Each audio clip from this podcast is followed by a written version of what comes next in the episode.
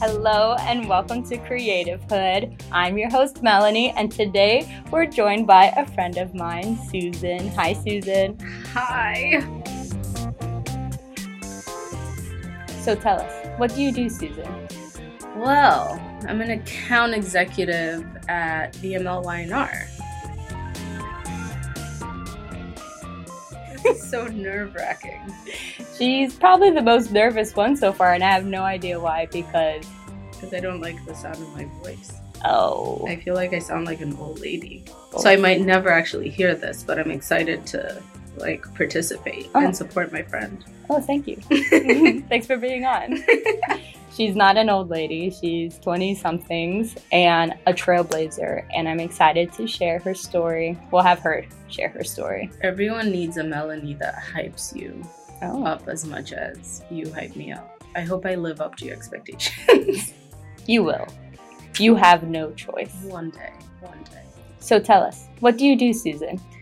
Well, I'm an account executive at VML Y&R. Um, I've always been an account. Even when I interned, I was an account, but lately I've been thinking about going into production. Don't know if I'll do it yet, but um, definitely love the direction my career will move into if I make the leap. Very cool. So we talked with Chad before, um, and we kind of got the rundown of what an account manager does. But from your perspective, what does someone in account do? I always tell my family like I send emails for a living. Mm. That's the easiest way to describe it because they're like, "Wait, I, I thought you were like a PR person," or "Wait, I thought like you you'd be on commercials and stuff like that." I'm like, "No, I make sure that it gets on air, but at the same time, I make sure that everyone is happy from strat to creative to the client team." So it's facilitating everyone's emotions to make sure that we get the best work and the best outcome for what we need. Very cool. So I send emails all day. That's it. Probably the best emails ever, right? Sometimes. Let's go way back in time. How did you get here? I came from a land far, far away called Wakanda. No kidding. Kenya. so I'm from Kenya. I'm a young East African girl. Um, I grew up in Kenya, Ethiopia, and the US. And then I left the US for high school. And then I came back here when I turned 17 by myself. I thought I was an adult until I figured out adulting is difficult. Um, so when I left Kenya, I came to the US as an F1 student, which is an international student for those that don't know. And then went through school. Once I finished, I had interned at Y&R for a year before I got hired. And miraculously, during the whole process, they were able to sponsor my, my immigration paperwork. So, what typically happens as an F1 student, you get one year off that you can work legally in the US. After that one year, you either have to leave the country or go back to school, or if you find a company that can sponsor you, um, then they sponsor you. It's not always guaranteed that if they sponsor you, you'll get your paperwork because it's like a lottery. 60,000 people apply, and you have to be one of the Wow. 60,000 a year. Um, so in 2016, I was one of the the 60,000 that was selected, and then they just renewed my paperwork. So you get three years on the first visa, and then you get another three years, and within that three years is either they sponsor my green card or I leave the country or I go back to school. Where I'm at, they have my back, and like I'm grateful for that because not a lot of people have that. What was it like moving here all by yourself? At 17, I didn't really think about it because I was just excited to leave Kenya. But then now, like in retrospect, I'm like, I, I don't know how I did it. I, I don't know what kind of faith that I had that everything would work out because everything did not work out the way I did. Um, somewhere in the middle, like my dad passed away and he was like paying my tuition. So it was like, how, how am I going to pay tuition? And as an international student, you pay double what residents pay. So if tuition is 3000 I was paying almost 7000 per semester. Wow. So that's 14000 a year. Mhm. Um, and I'm like, I don't work. I legally can't work in the U.S. as an mm. F1. You can only work for 20 hours a week on campus. Think about all the campus jobs that are available. Yeah. There's nothing. Um, and then there's just I don't know how I did it. I think it was just faith and like the people that I had around me like kept pushing me and were like, it'll work out. Like it'll just have to figure its, itself out. So it, it was difficult, but I think also at the same time, like if I hadn't gone through all those obstacles, um, then I wouldn't be as grateful as I am for everything that I do have now. Because when they say, oh, keep praying for what you want, and then now I do have what I prayed for, it's like, wait, I, it's, it's good to go back and like look at where it started. That's cool. How did you hear about advertising and this whole world? So initially, I wanted to be a journalist, which mm. is funny because I thought I was a good writer. Lie. I thought I could um, be on screen, but at the same time, I hated my voice. So I was like, no, I'm not going to be on screen journalist. I could be a writer. Then when I went to City College, they didn't have a full fledged program for journalism. You could take it as a minor, but you had to have your major. And I found the ad PR program because I was like, if I'm going to try to be a journalist, then I might as well stay within the media communication, like um, arts. Then it was an application. It's not like you could wake up and be like, oh, I want to join the ad program at, C- at CCNY. I applied. I thought I wasn't going to get it. I got it. I got into the program. And then I met Professor Applebaum, who, if you've gone to CCNY, like she's one of the gems at that school. And once like she takes you under her wing, and once she believes in you and sees your potential, like that's it. So she was like, go and update your resume, bring it to me. Once I know it's in a good place, I have I think I have a good fit for you. And I was like, okay because I at that point I didn't know if I wanted to do PR. I didn't know if I wanted to do advertising. I wasn't sure like what where I wanted to be placed. Um, so that's how I ended up at Y&R, and I met Dot. And my first semester first semester as an intern, I interned for Pepperidge Farm. Um, in account management, my supervisor Sue was amazing. So I was like, I think I like this. And then I interned at a PR firm. Hated it um, PR is not for me. Even though I won a PR scholarship, but it was just not okay. for me. Just throw that in. Trying, you know. I was top of my class. Um, and then I came back to I came back to Y&R again the following spring and summer. And then the following fall I was hired. So I actually got hired before I graduated. I interviewed in November and then December I got the call that you got it and I started work in January. I was like, okay, guess this is what we do now. but um, I knew I couldn't be a copywriter because working with an art director that's not as crazy as I am would be too difficult for me. And sometimes I'm a savage, so like I mm-hmm. I I don't intentionally try to be mean, but I just I sound mean.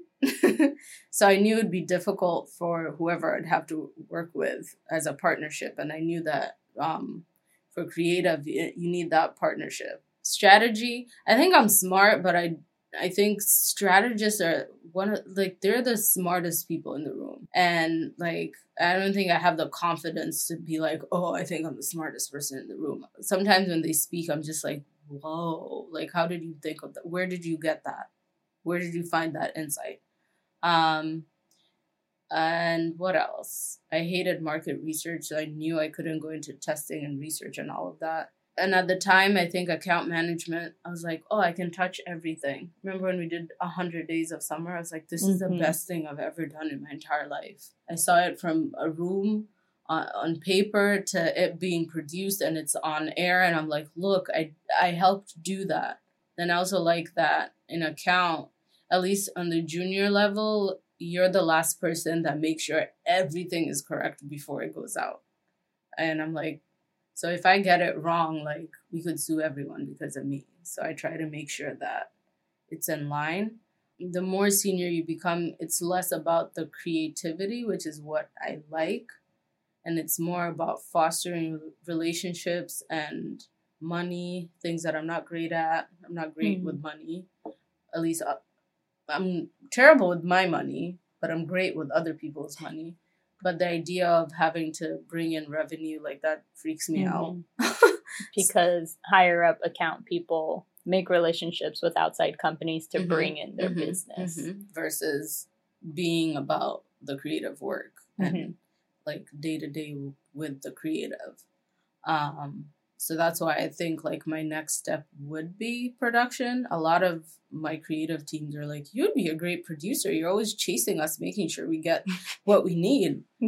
and I laugh at, I'm like the best person to have in a room for a rough cut.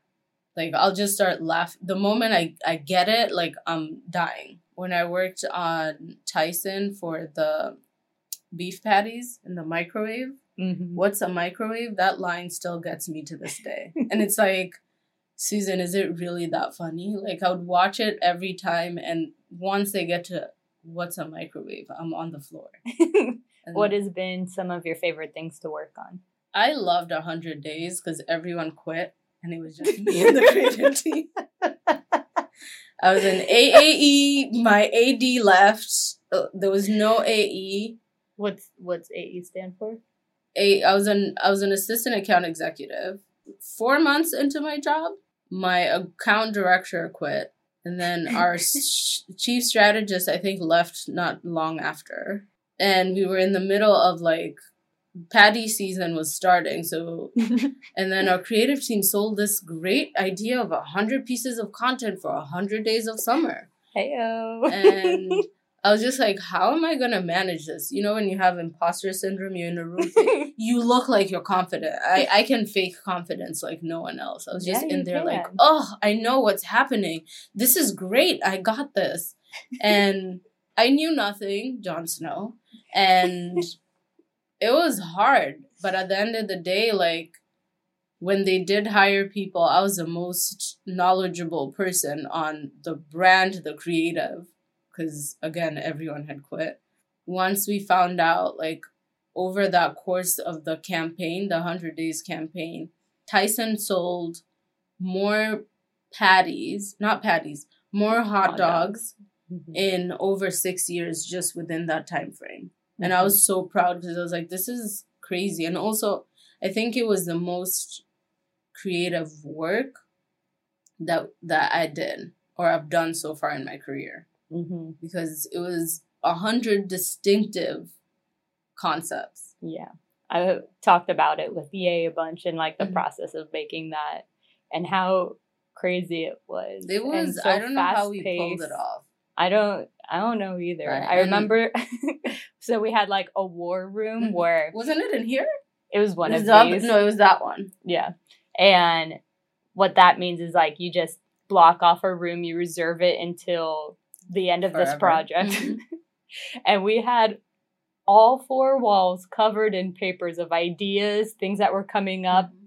sectioned off in different categories of what kind of posts there were, what we needed, mm-hmm. and people would go in and like circle, check mark, okay, this is in production, this is done, and it was a live view of what was happening in the campaign, but you just walked in and it was a mess. It was just like, oh my god and the Virgo in me wanted to like hurt people and they would take the tacks, move them around, and I'm just like, can you not like ask me to do it because now it's not straight and I'll be in the, we'll be in the meeting in there and all I'm thinking is like that sheet of paper is not straight.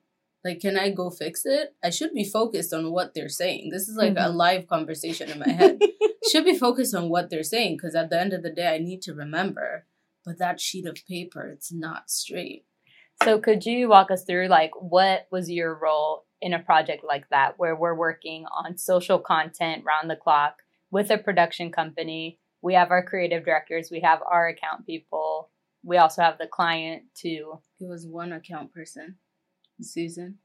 Um, um, what was my role?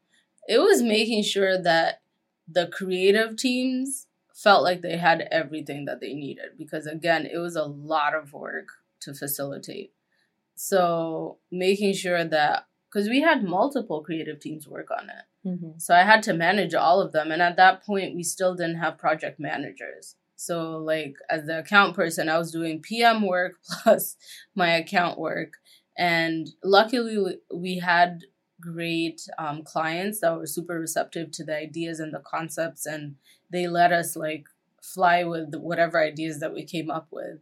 Um, and they were very quick to get approvals and just making sure like they were on the same page because they understood like this is a lot of money a that they were putting behind this these concepts and also it's a lot of concepts. So i think for stat for a, a few weeks status was just this is approved this is approved right? And the creative team it was just they don't like that blue can we find another shade of blue? Or okay that looks too close to the flag we can't use that music.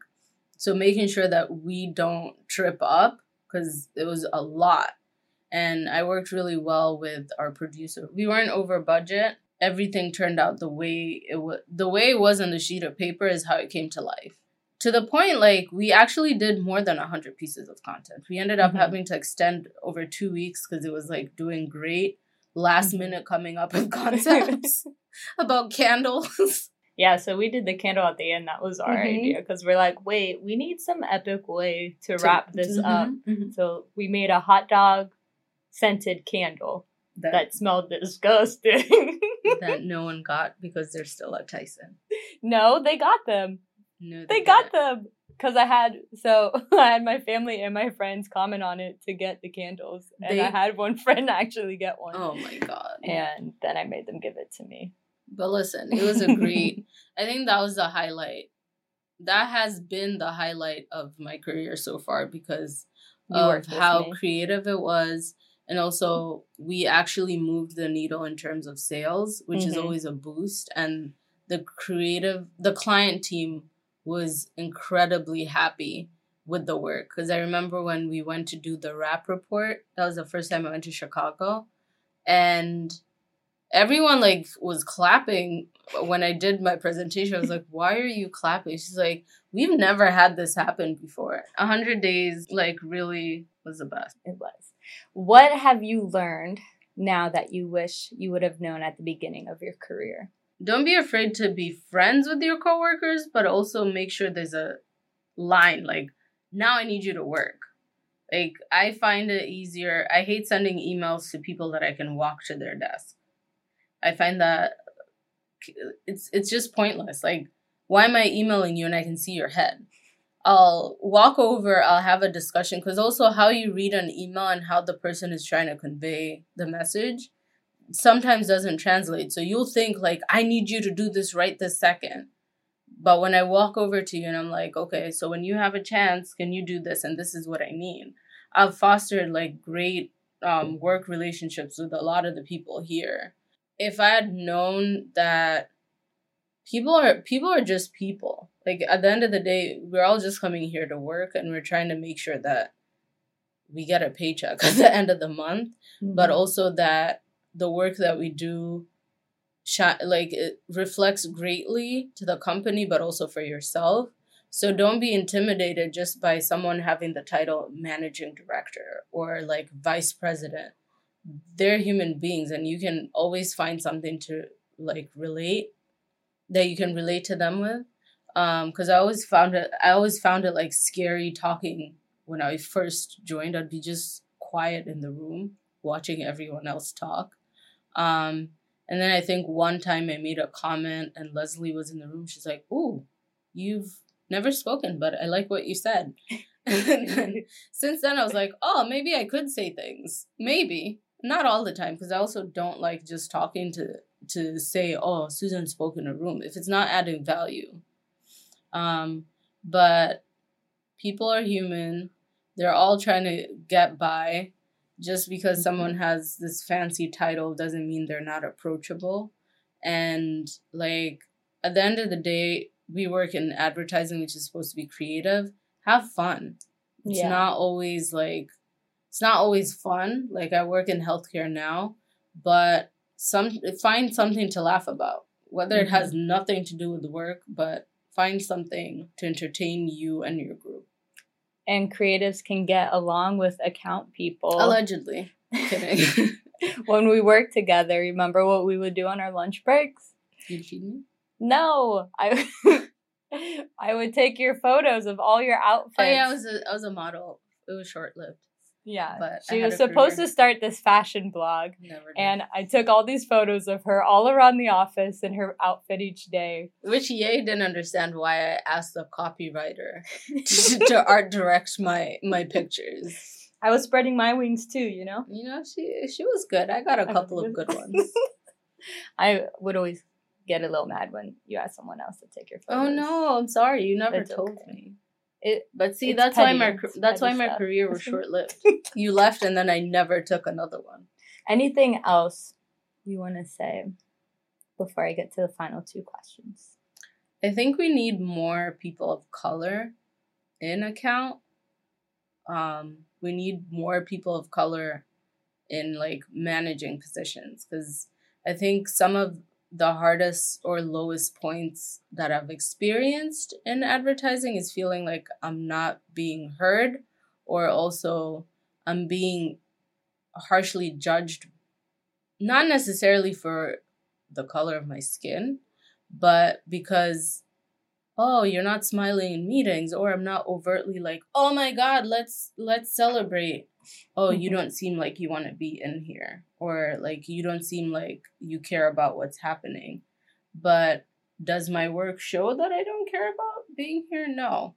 So it's almost like you just need someone that looks like you that's up there that you can go up to and be like this is what i'm experiencing. Have you experienced such and such? And how how can i navigate it Mm-hmm. um and also it'll be inspiring to like the next wave of account people of color um when they see someone up there because i think there are opportunities for everyone but it just gets harder when you don't see people that look like you on those levels because then where are they Mm-hmm. you know it can't be like i'm the first i'm not their first account person that's a black woman where are the rest Mm-hmm. why aren't they here and what can we do to get them here Mm-hmm. because that's also how you retain the talent What are some steps someone could do to follow in your footsteps? go to ccny shameless plug i would say like intern because you don't know where you want to be and the best time to f- try to figure it out is when you're still in school because it's going to be difficult to jump up and down once you're done with school and you've graduated. It won't be very adult like for you to just quit six months six weeks in to be like oh i want to go into pr try every avenue that's available um, the internships are typically like free in terms of you don't have to bribe or pay someone to get into it. Um, and just try to figure try to find what feels most like you. That you don't have to true you don't have to change yourself to be someone else at work and then go home and be your true self. So something that that best suits you and go to ccny A lot of people went there yeah worked it's, here. it's, it's an amazing school like the best Undisputed. agreed i'm glad i'm glad you agree All right. Are you ready for the final two questions? no By the way, this is like the closest I've ever sat to someone while interviewing them. really they're always Yeah. like back there I keep my distance why are you scared of them a little bit. chad Chad was the furthest one away. oh my god I gave him his own microphone for volume reasons. chad's really loud so you can definitely like Yeah, you could have you shared one understand. but got it miss you Better chad sound. All right. First question. How would you define creativity? This one's hard. Actually, you sent me the two questions ahead of time, and Yeah. I still don't have an answer to the two questions. um, creativity is being able to see yourself in the art, or the music, or the poetry, or hearing it and just being moved. Um, it's imagining yourself in like a situation. It's remember. I don't know. It's like remembering the first time you heard a song or like this is how I felt because the artwork or the or the music or the commercials was creative and it made sense to you. So creativity is like remembering where I was when I first heard or saw something and then imagining myself in it. That's cool. That's deep. That's a cool take on it. You can be philosophical from time to time. I should interview you. Nope. Second question. what do you want to pass on to the next generation? For one, like I want to I don't want to move back to Kenya now, but like I want to set up like a boot camp. That's my goal at some point in life to set up a, a boot camp because a we live in New York where it's the capital of like creativity and like greatness. And I feel like I can share what I've learned in the industry with up and coming people back home or even up and coming people here. Um, but I want to make sure that as a woman, one, as a woman of color, and as uh, an immigrant in in the diaspora, that when you walk into the room, you feel like you belong there. So more of us, more women, more women of color, more immigrant women in a room, or even men, um, but just to feel like you belong. Because sometimes you get drowned out where you feel like, I don't belong in this room. So getting more people to feel like they didn't just by luck fall in that room, but your capabilities and what you bring to the table are what earned you a spot here. So if I can do that for the next generation, whether it's through mentorship or through, um, I don't know, helping, volunteering, and making sure that like little girls are inspired oh, by going to schools and talking to people, like you can do this.